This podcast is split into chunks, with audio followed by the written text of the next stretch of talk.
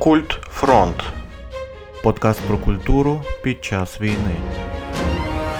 Привіт, дорогі друзі! Мене, як завжди, звуть Валентин Андросов, і ви слухаєте подкаст Культфронт, присвячений питанням української культури у боротьбі з імперською Росією. Нещодавно я також заснував одноіменний телеграм-канал Культфронт, де вже в текстовому вигляді обговорюю проблеми культури України в протистоянні загарбницькому російському імперіалізму. Ви можете просто зараз підписатися на телеграм-канал Культфронт, посилання міститься в описі до цього епізоду, так ви не пропустите нічого цікавого і важливого. Сьогодні я хочу поговорити про таке дискусійне явище, як канцелінг або скасування російської культури. Чи варто долучатися до цього руху, які він має перспективи, та чи змусить врешті агресора хоч якось скоригувати свої злочинні плани стосовно України та решти цивілізованого світу? Питання канцелінгу російської культури сьогодні тим більш актуальне, що до нього закликають провідні європейські культурні установи, в тому числі на рівні Українського Міністерства культури та інформаційної політики. І багато хто вже приєднався до цих ініціатив. Розриваються контракти з російськими художниками, режисерами, митцями, музикантами, блокується величезна кількість шедеврів мистецтва, які належать Російській Федерації або призначені для показу цій країні. А найближчим часом росіян точно не хочуть бачити на франкфуртській та ляйпцизькій книжкових ярмарках, на міжнародному конкурсі піаністів у Дубліні, на культурних заходах, організованих Амстердамським Рейксмузеумом та в багатьох інших місцях. Отже, поїхали розбиратися. Для початку визначимося з поняттями. Що таке канцелінг?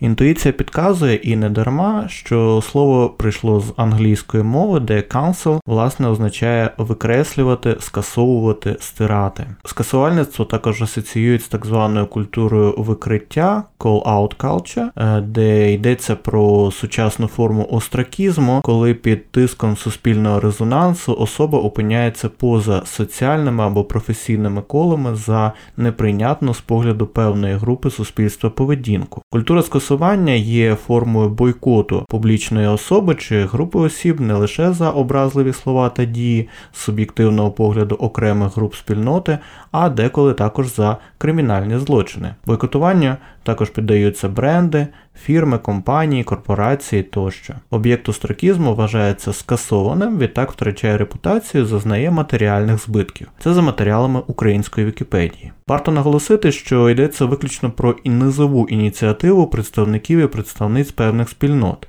які добровільно об'єднуються навколо несприйняття окремих соціальних чи культурних явищ за допомогою соцмереж, неформальних зв'язків, активістських рухів тощо. Коли до подібних форм остракізму вдаються безпосередньо державні органи за допомогою різного роду законодавчих обмежень, це все ще називається старим добрим словом «цензура». Хоча поняття канцелінгу так чи інакше вживається вже з вісімдесятих років минулого століття, культуру скасування вперше взяли на систематичне озброєння активісти феміністичного руху Me Too і руху за расове рівноправ'я Black Lives Matter у Сполучених Штатах. Станом на кінець дві тисячі десятих років канцелінг став звичним інструментом політичної боротьби у багатьох американських та європейських суспільних рухах. Але застосувати практику канцелінгу стосовно цілого країни, здається, пропонується вперше. Що ж, ми в Україні багато чого цими днями побачили вперше, чи не правда? Ми побачили зруйновані ракетними обстрілами історичні центри Чернігова та Харкова, побачили мирних мешканців Ірпеня, Бучі, Бородянки,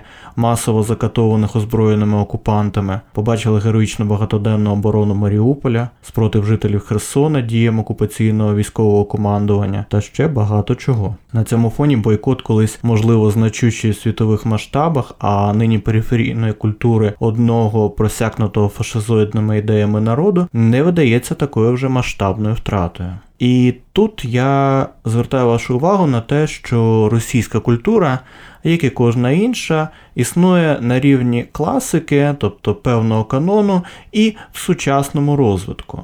Є також культура висока, елітарна, і масова, розрахована на широке коло читачів, глядачів тощо. Дехто із сучасних культурологів вважатиме такий поділ умовним, але для наших цілей він цілком підходить. Розберемося з кожним із цих вимірів, починаючи з найочевиднішого і завершуючи найбільш проблематичним. Отже, сучасна масова культура.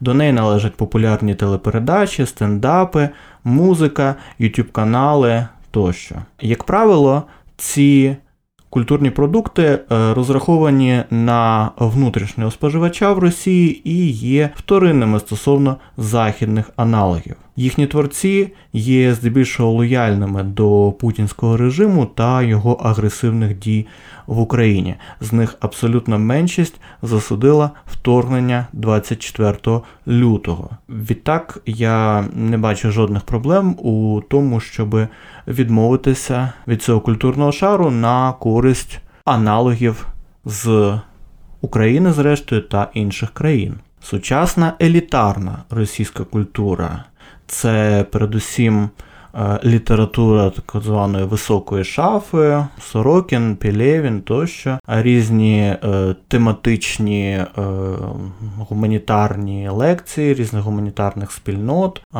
наук-поп е, типу Асі Казанцевої та інше.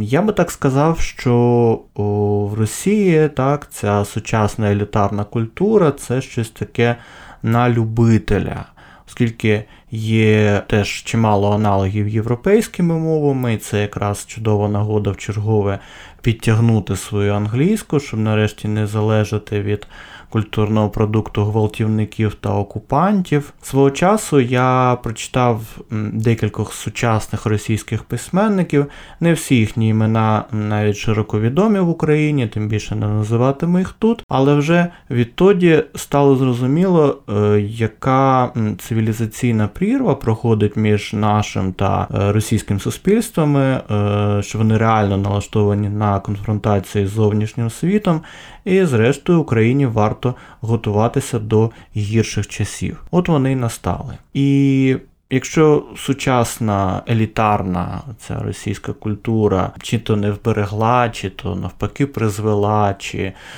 відображає ті тенденції в сучасному російському суспільстві, які призвели його до трагедії Бучі і Маріуполя, мені здається, е, відповідь однозначна, що ця культура токсична і торкатися її без захисних окулярів чи е, рукавичок професійного дослідника, ну не варто. Нарешті класична культура. Отой е, пресловутий літературний канон е, Пушкін, Достоєвський, Толстой, е, кіно, балет тощо. Тут треба собі розуміти, що радянно-російська недоімперія дійсно намагається користатися зі спадщини спільного культурного простору, великого світового культурного простору задля інформаційних диверсій проти українців, європейців, американців тощо. У кожній культурі можна віднайти протилежні висловлювання про одні й ті ж речі,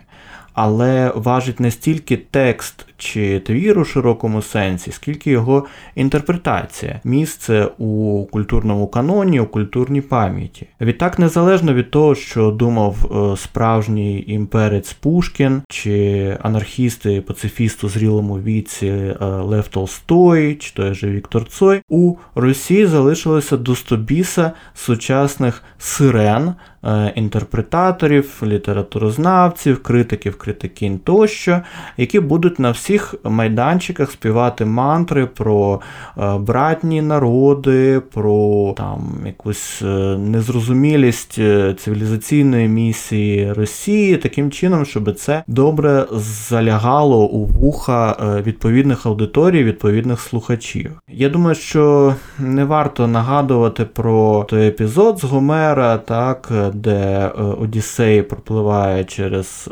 острови міфічних сирен. Що він тоді зробив? Він, щоб не чути їхні наспіви, заліпив собі та екіпажу свого корабля вуха воском, так, щоб вони просто не чули цієї токсичної облуди. Я думаю, нам потрібно щось таке, якийсь такий віск, та, який би робив нас несприятливими для російських культурних сенсів, які вони знаходять, як нав'язувати через, ну, здавалось би, абсолютно невинні якісь інструменти. Крім того, різного роду пристосуванці, гуманітарії, які роками паразитували на цьому класичному спадку, на Пушкіні, Достоєвському і так далі, і годувалися від фашизоїдного путінського режиму, мають відчути бодай якийсь дискомфорт і якесь страждання від того, що вони більше не можуть гуляти по садам російської словесності на різних наукових, академічних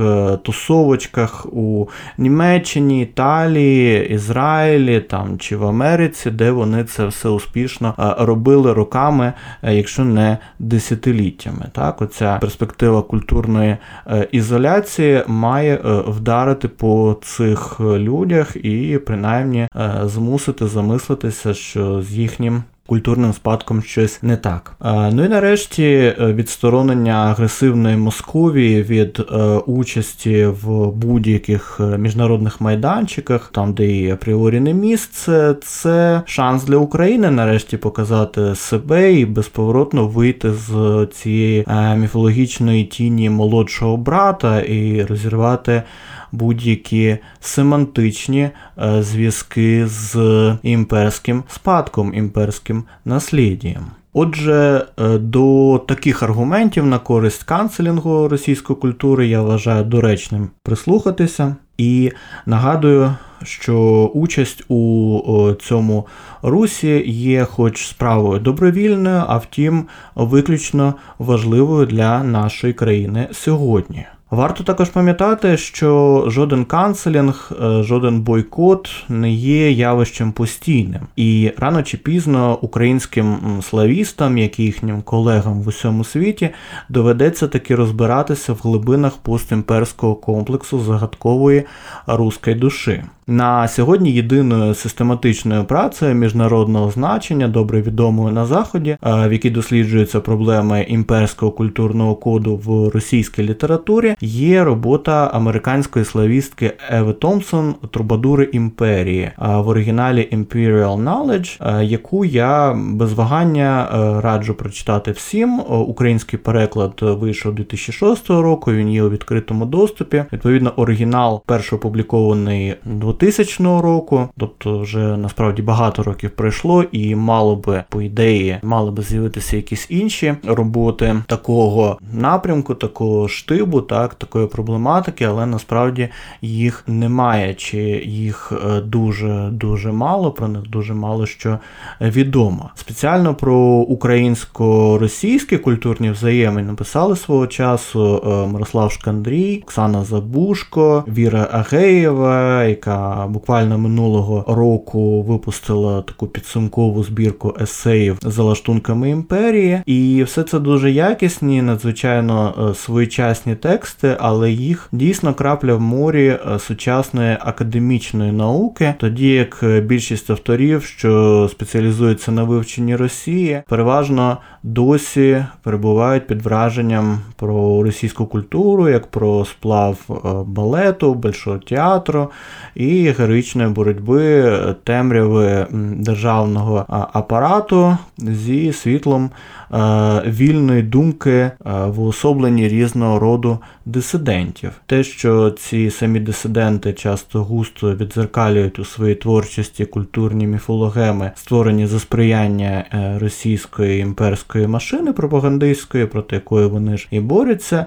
вочевидь виходить за межі цієї інтелектуальної конструкції, але саме так було у випадку, скажімо, нобелівських лауреатів Солженіцина чи Бродського. Я не буду зараз говорити, згадувати, звідки взялися подібні враження. Час від часу це дійсно неглибоке, скажімо, знання контексту, досить екзотичного для західних, скажімо, дослідників, тому що і в Парижі, і в Лондоні, і в Нью-Йорку, зрештою, російська мова і російська література часто вивчаються як літератури е, східні, це по-перше. Ну, а по-друге, на Заході існує цілий шерех різних організацій, там, подібних до Россотрудничества, яке ще нещодавно діяло в Україні, які різними засобами матеріального заохочення так можуть підтримувати авторів, які пишуть ті чи інші тексти того чи іншого напрямку, відповідно вигідного для е, самої Росії. Ми, однак, маємо усвідомлювати, що зараз, саме зараз, настав слушний час для перегляду цілого ряду російських історичних, літературних та культурологічних міфів, за якими протягом багатьох років ховалася імперіалістична ностальгія за втраченою начебто величчю, що, зрештою, переросла у ворожий до всього навколишнього світу фашизоїдний ресентимент, число жертв якого надалі лише зростатиме.